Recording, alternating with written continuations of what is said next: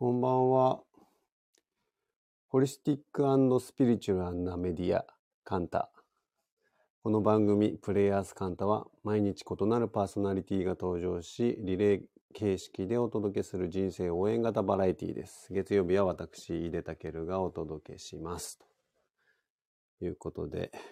えー、こんばんは。明けましておめでとうございます。ちょっと新しい工場を取り入れてみました。これ今後定型になっていくらしいんですけれどもね。最初なのでいきなり噛んじゃいました。失礼しました。あの、最初にちょっとお話しさせてください。えっと、大きな地震が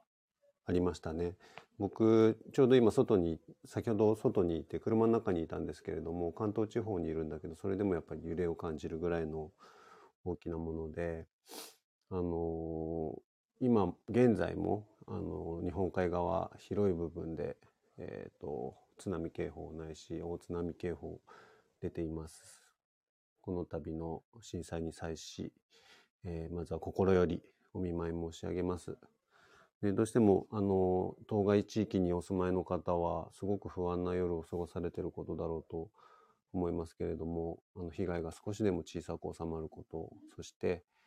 一日も早い復旧をお祈りいたします。ま、やったんですけどね、この放送も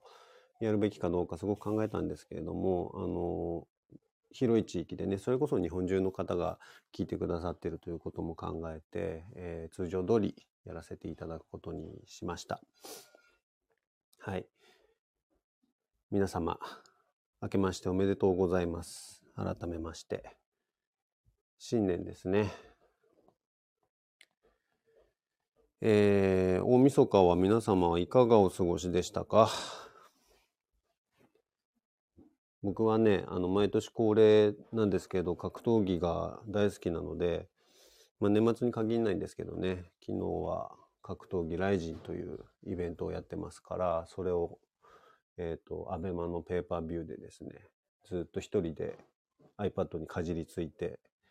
えー、見てましたね。だみんなが紅白だとかなんだとか言ってる傍らでずっと一人で格闘技見てたんですけど、なんか格闘技ってすごく好きで、まあもともとはプロレスが好きみたいなとこから始まってるんですけど、幼少期のね、幼少期にはプロレステレビで普通に中継してたので、で、その後僕の世代で言うと K1 だとかプライドだとかっていう、あの、一大ムーブメントを体験してるので、そこでもうままとドハマりしてというか、そのね、まあちょっと話すと長くなっちゃうんですけど、プロレスから、こう、総合格闘技へっていうこの移行期をもろに体験してるんですよね。すごくこう面白くてどんどんどんどん格闘技が面白くなっていく感じがあって今でもその感覚のままにはまっているっていう感じなんですけど考えてみるとあんなにシビアな競技って他にないだろうなと思うんですよね。もちろんその生身一つで戦うっていうのもそうなんですけれども、例えばこう野球とかサッカーとかだったら、1年かけて同じチーム同士が何度も何度もやって、勝ったり負けたりを繰り返して、えー、最終的に1年のチャンピオンが決まるということですよね。で、点も取ったり取られたり、みたいなことをやってる。なんだけど格闘技においては、やっぱその1回の勝ち負けでも人生全てが決まってしまうぐらいのえー、ところがあると思うんですね。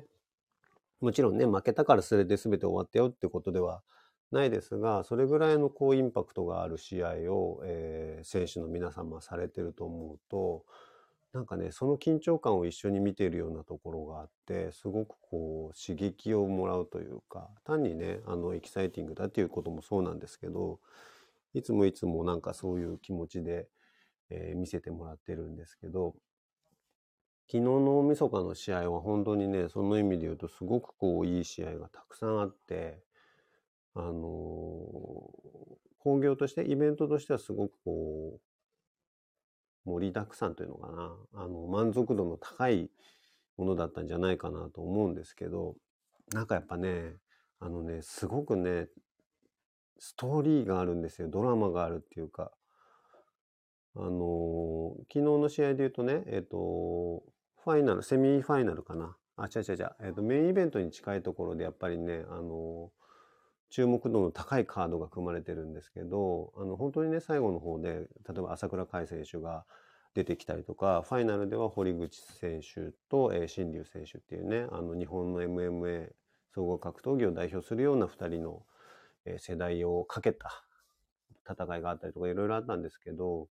中でも昨日僕が見ていて一番緊張感を持って見たのは、え、ー、と、平本蓮選手とヤーマン選手という2人の戦いで、あのね、ここに至るまでのストーリーっていうのがすごかったんですよ。もともと平本蓮選手って、えっと、ツイッターとかでもすごくこう、知名度のあるというか、方で、えー、とりわけね、トラッシュトークっていう言い方をするんですけど、あのー、すごくこう、毒を吐くんですよね。対戦相手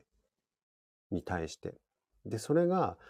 えー、平本選手の場合は対戦相手どころか、もう格闘家全員にこう、毒を吐いていくようなところがあって、で、中でも一番そのターゲットになってたのが朝倉未来選手だったんですよね。朝倉未来選手ってあの YouTuber とか事業家、実業家としてもすごくもはや知名度のある方だと思うんですけれども、朝倉選手にずっとずっとこう、なんていうんですかね、あの、まあ、ちょっかいを出していて、で、その当時、もう数年前の話ですけどね、朝倉選手というと、もう本当日本のこう、総合格闘技の一番こう上の方でずっと活躍をしてた選手で、で、平本選手は MMA に転向してまだね、数試合しかやってなかった頃なんですよね。で、最初確かね、デビューして2連敗して、で、その後2連勝したのかな。で、その間ずっと朝倉選手にずっとずっと言い続けていて、それで、でもうやっとこの2連勝を経てトップ戦線食い込んできたぞというところで、実はね、その平本選手負けちゃうんですよ、1回。今年のそれが4月の話なんですけど。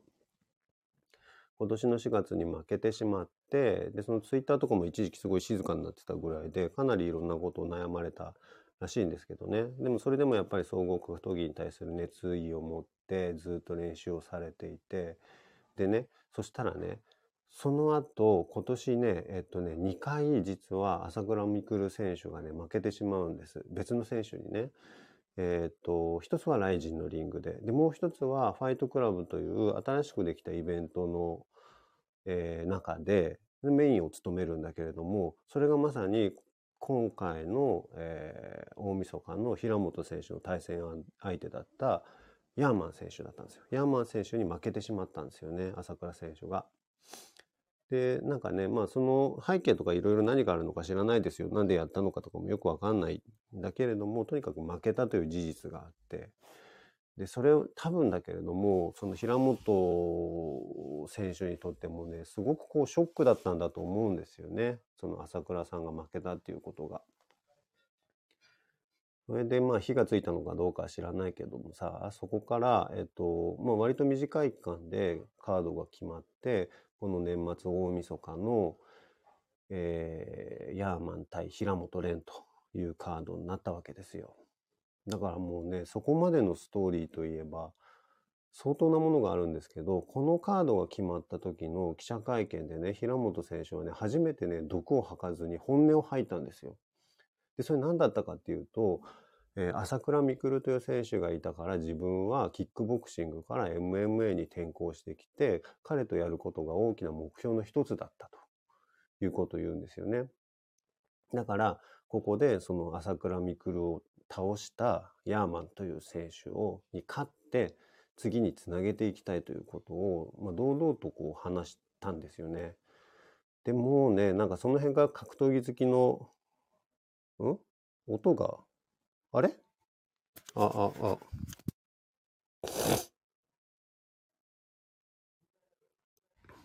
もしもーし。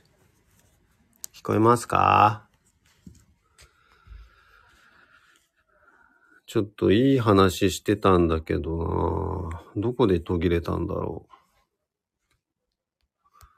すごいね。何もしてないのにな。こんなことあるかな？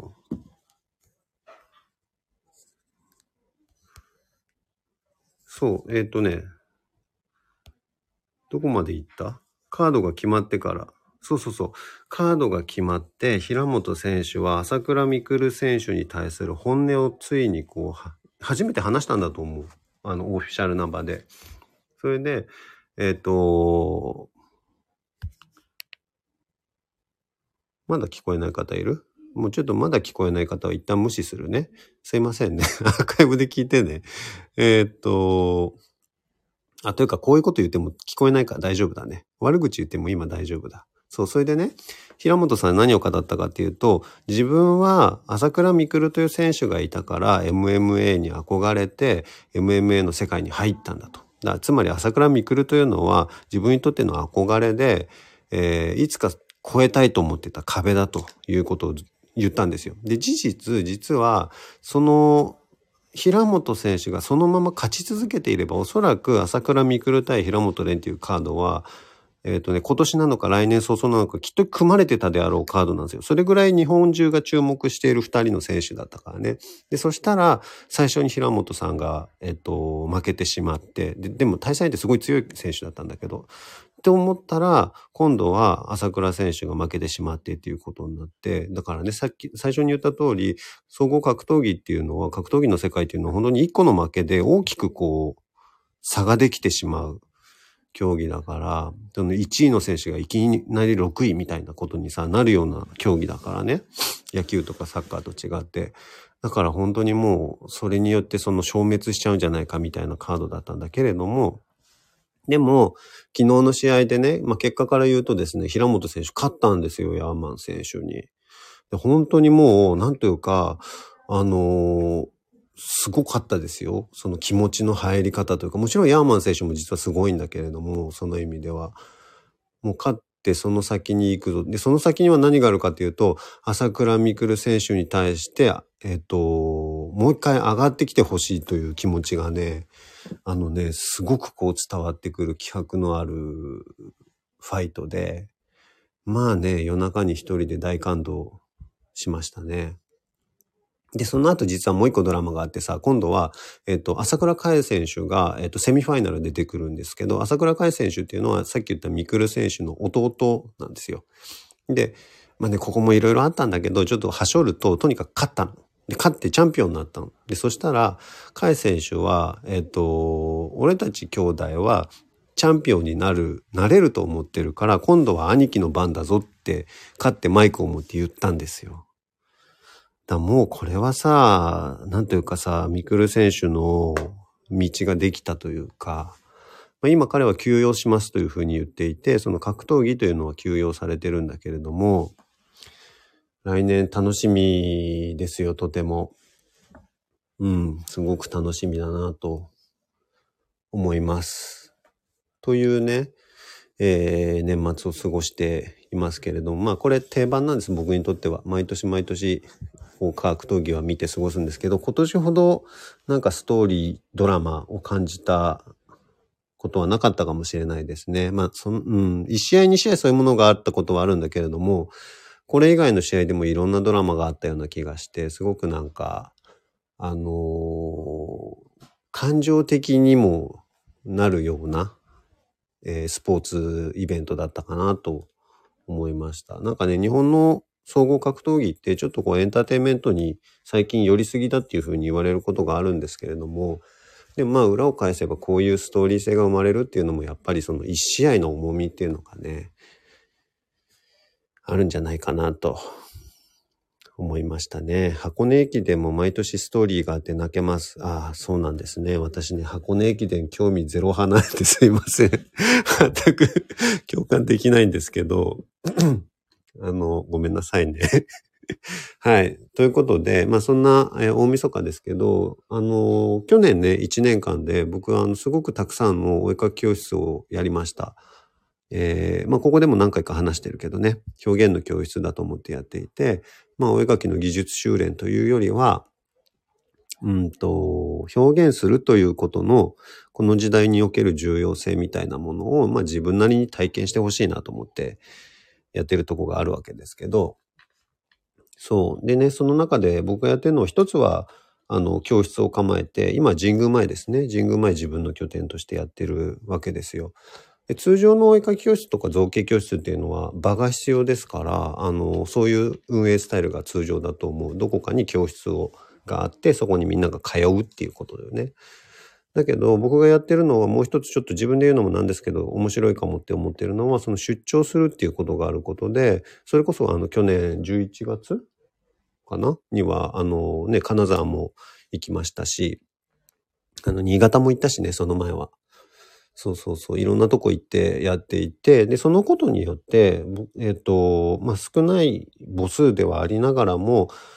あの、いつも同じ人と同じことを表現をするっていうことではなくて、いつもいつも新しい人に表現するっていうことは何なのかっていうことを一緒に考えるっていう機会をいただいてるっていうところが、あの、すごくユニークなものだったろうと思うんですよ。それでね、あのー、まあ、今日は、えっと、ちょっとこう一つ紹介したいものがあって、えー、それを最後お話しして、終わりにしたいなと思います。あの、新年にふさわしいんじゃないかなと思うんですけど、えっ、ー、とですね、ちょっと待ってね。これはね、新しいものでもないんですよ。今となっては。平成、いつだっけな。えっ、ー、と、えっ、ー、とですね、平成29年、平成29年の、えー、京都市立芸術大学、京都市立芸大というところの、えっ、ー、と、入学式の祝辞ですね。これを少しご紹介をしたいと思います。で、これは何かというと、えっ、ー、と、今も違うんですけれども、その当時の、えー、学長を務めていらっしゃったのが、増田清和さんという哲学者ですね。あの、その後確かね、大阪大学かな？大阪大学とかの、えー、学長も務められたりとか、えー、もっと言うとね、ほんとすごいんですよ。あの、仙台メディアテイクの館長だとか、えー、関西大学の教授だとか、まあ本当にいろんなところで、えー、理事長だとか学長だとかっていうことを歴任されている、日本のこう思想界における本当に重要な方あ、そうですね。朝日新聞で、あの、触れられてる方も多いかもしれないですね。がね、えー、その京都芸大の、えー、学長をされてた時に、その入学されてくる若い学生たちに対して、えー、これは話されたことです。祝辞ね。で、これ実は、あの、京都芸大のホームページにもまだ残ってますし、あとはね、本にもなってるんですよ。この鷲田さんが、えー、話されたこの祝辞式辞っていうものをまとめた実は本があって、それに、それだと他の会っていうか他の年度のものとか、えー、大阪大学のものとかも載ってるので、まあ、ちゃんと全体を知りたい方はそちら読んでもらえたらなと思うんだけれども、あのー、まあ、なのでね、これはその、要するに、学生に向けたものだから、これから作ると、何かを作っていくということに、と向き合っていく若者たちに向けて話された言葉です。で、えっとね、京都芸大っていうのは美術と音楽と両方あるんですよ。両方あるんだけれども、とにかくその芸術を作っていくということをえー、する人たちに向けたものなんだけれども、あの、芸術を作るということから離れている生き方をしている人にとっても、これは、あの、聞いてもらった方がいいことなんじゃないかって、えー、思う言葉です。で、これ別に僕さ、昨日今日知ったものではなくて、実はずっと前から知ってはいたんですけれども、まあ、新年ということもあって、まあ、これを改めて、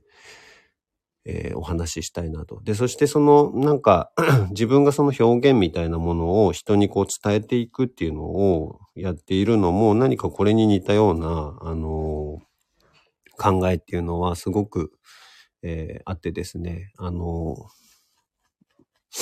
うん。まあ、自分ではもちろんここまでの言葉は、あの、織りなせないですけれども、それをこう少し、鷲田さんの言葉を紹介させていただければなというとこですね。で、部分的に読みますね。あの、全部読むとすごく長いので、あの、省略しながら読みますから、本当に、あの、正確に知りたい方はぜひですね、インターネットとかで出てきますから、そちらを見てください。いきますね。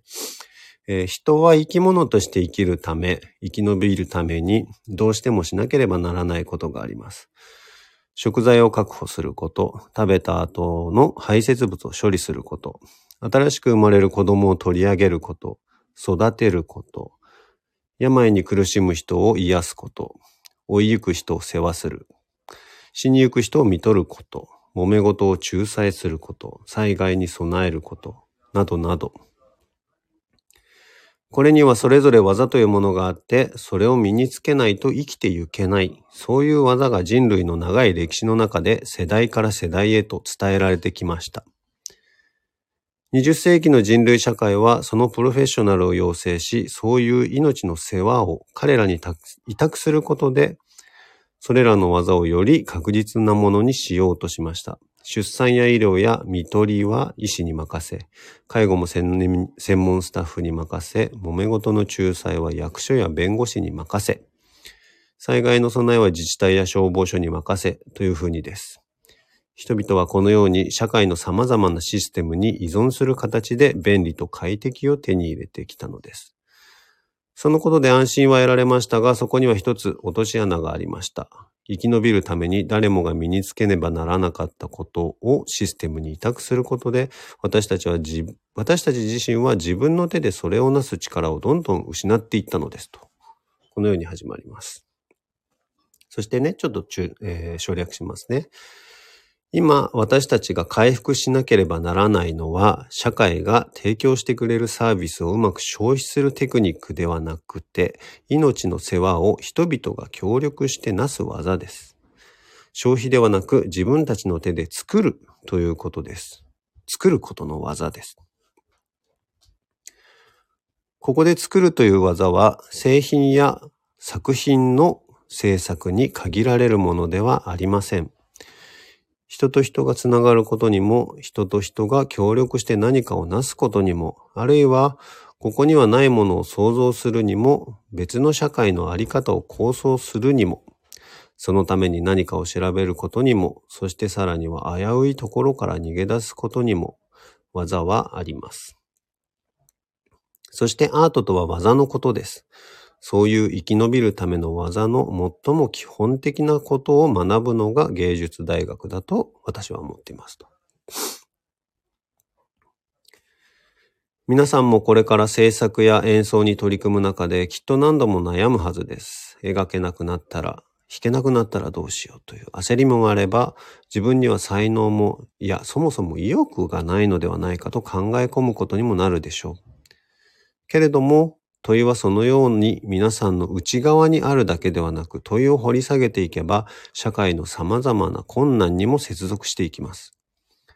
私たちは一定の歴史状況の中に生まれ落ちたからです。私が抱え込む問題は必ずどこかで社会の抱え込む問題につながっているからです。そのことを知ることで表現も深まっていきます。感情は自分の内側をほじくることではなく、むしろ時代と向き合う中で初めて厚みを得ます。私ではなく私たちが直面している問題にしかと向き合う中でです。そうして初めてあなた方一人一人の問いは別の人にも伝わり、やがて多くの人を揺さぶるものとなるのです。というふうに、えー、続いていきます。で、この後あの学生に向けた言葉で終わっていくんですけれども、あの、これ本当に 芸術大学で芸術を学ぶ学生に関わらず、もしくは芸術に触れている、えー、職業をしている人に関わらず、この現代日本に生きている、もしくは現代のこの世界、地球という星で生活している私たちの全員が、えー、知ってていいことじゃないかと思うんですよね。で、この、増田さんがここでお伝えしてくださってることって何も新しいことではないんだと思うんですよ。あの、本来我々はもともと知っていたもしくはそのように生きていたことなんだけれども、それをこの現代社会というものが、えっ、ー、と、忘れさせてくれているものだとは思うんですが、これから先、えー、AI のこともありますし、えー、複雑な時代になるというふうに言われてるけれども、まあそういうところで作るということの意味を、えー、改めて思い出させてくれるものなのかなというふうに感じました。だから僕がやってるのは本当に拙いね、教室っていうかしがない教室なのかもしれないけれども、まあ、そこでもやっぱりこう作る、触れる、作るということに触れるということが、その方々のその後の生活とか人生とかに何がしかの影響はあるんじゃないかなと思ってやってるんですが、多分掘り下げていって深く考えていけば、このような鷲田さんがお伝えしてくれたようなことにつながっていくんでしょうね、きっとね。と思います。それとね、あのー、これは本当にたまたまで、実は今日この話をしようかなというのを、えー、朝の時点かな？朝の時点には決めていたんですね。何かこう、あの、紹介をしたいなというふうに思っていて、まあ、新年だからというのもあるのかな？こう、年を越したので、ちょっとこの月曜日の放送っていうのも、いつもほら、あの、雑談めいたことをやってましたけれども、そればっかりだと面白くないから、ちょっと何か皆様の役に立てるようなことを紹介していきたいなと思った時に、この、本当にこう自分のなんて言うんでしょうね。あの、迷った時に僕も読むぐらいの感覚があるものなんですけど、この鷲田さんの言葉というのを紹介したいなと思っていたんですよ。朝の時点でね。で、まあそしたらその夕方にね、あの大きな地震がありましたけれども、まあなんかその観点で見てもすごくこう、なんて言うんだろう。まあ今もちろん困ってる方にこの言葉をっていう意味ではないですが、あのなんかこう自分たちが生きるということをすごくこう、真摯に考えさせられるようなものだったなと思います。あ、皆様ありがとうございます。幸せの青い鳥。えー、みねみねさんありがとうございます。あ、みねみねさんダブルでありがとうございます。ありがとう、じゅんこ。ありがとう、伝えるさん。ありがとうございます。ちょっとありがとうが過ぎますね。みねみねさん、またありが、あありがとうございます。たくさん。はい。ということで、えー、今の言葉をですね、えー、お借りして、えー、今日の放送終わりにしたいと思うんですけれども、これ本当に正しく全文読んでいただいても15分とかで終わるものですから、あの、ぜひ調べてみてください。あのー、2000あ、ごめんなさい。平成だね。平成、平成29年の、えー、京都市立芸術大学の、えー、祝辞です。入学式で話されてる、えー、言葉です。うん。で、あの、本当に他の言葉も素晴らしいので、ぜひ、あの、本を買われるといいと思いますよ。本のタイトル忘れちゃった。なんだっけな。人生の岐路に立つ君たちへとか、なんかそういう感じのタイトルだったと思うんですけど、人生の岐路に立ってない、もしくはもう人生の、なんつうんだろうな。ゴールが見えかけてる人にとっても、すごく素敵なものだったと思いますから、あの、ぜひ、読んでみてください。はい。えー、あありがとうございます。URL をね、載せてくださった方もいて、またたくさん、たくさんのこれスパチャって言っていいんですかね。おありがとうございます。あのね、えっ、と、2023年、1年間この放送やったんですよね。去年の1月1日に、あの、関わる人みんなで、えー、おしゃべりをして、で、次の1、1月2日が僕の月曜日だったので僕の担当で、そこからがまあスタートだったわけですけど、1年間やって、で、やっぱりね、あのね、まとめてみると、去年の一番こう聞かれてるのは、まあ、ゆうじさんだったりするわけですよ。ね？まあ、そりゃそうだ。それはいいよ。だけどね、意外とこのスパチャ率で言うと、あのね、この月曜日の放送をね、食い込んでるらしいですよ。あの、神田さんに聞くと、神田さんがそういう教えてくれました。あありがとうございます。そう、ただね、ただね、ただね、残念な事実としてはどうやら、あの、7歳、かっこ8歳になりましたが、絡んでる時にそのスパチャ率は高かったらしいので、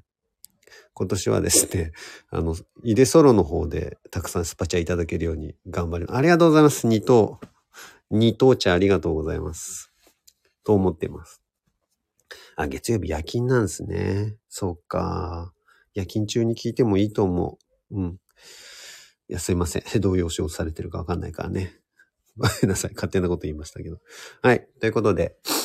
えー、新しい年を迎えましたが、皆様におかれましては、えー、素晴らしき一年となることを祈っております。私もですね、あの皆様と一緒に、えー、竜が如く登っていけるように頑張りますね。みんなで楽しい一年にしましょう。今年も何卒よろしくお願いします。はい。では、おやすみなさい。また来週。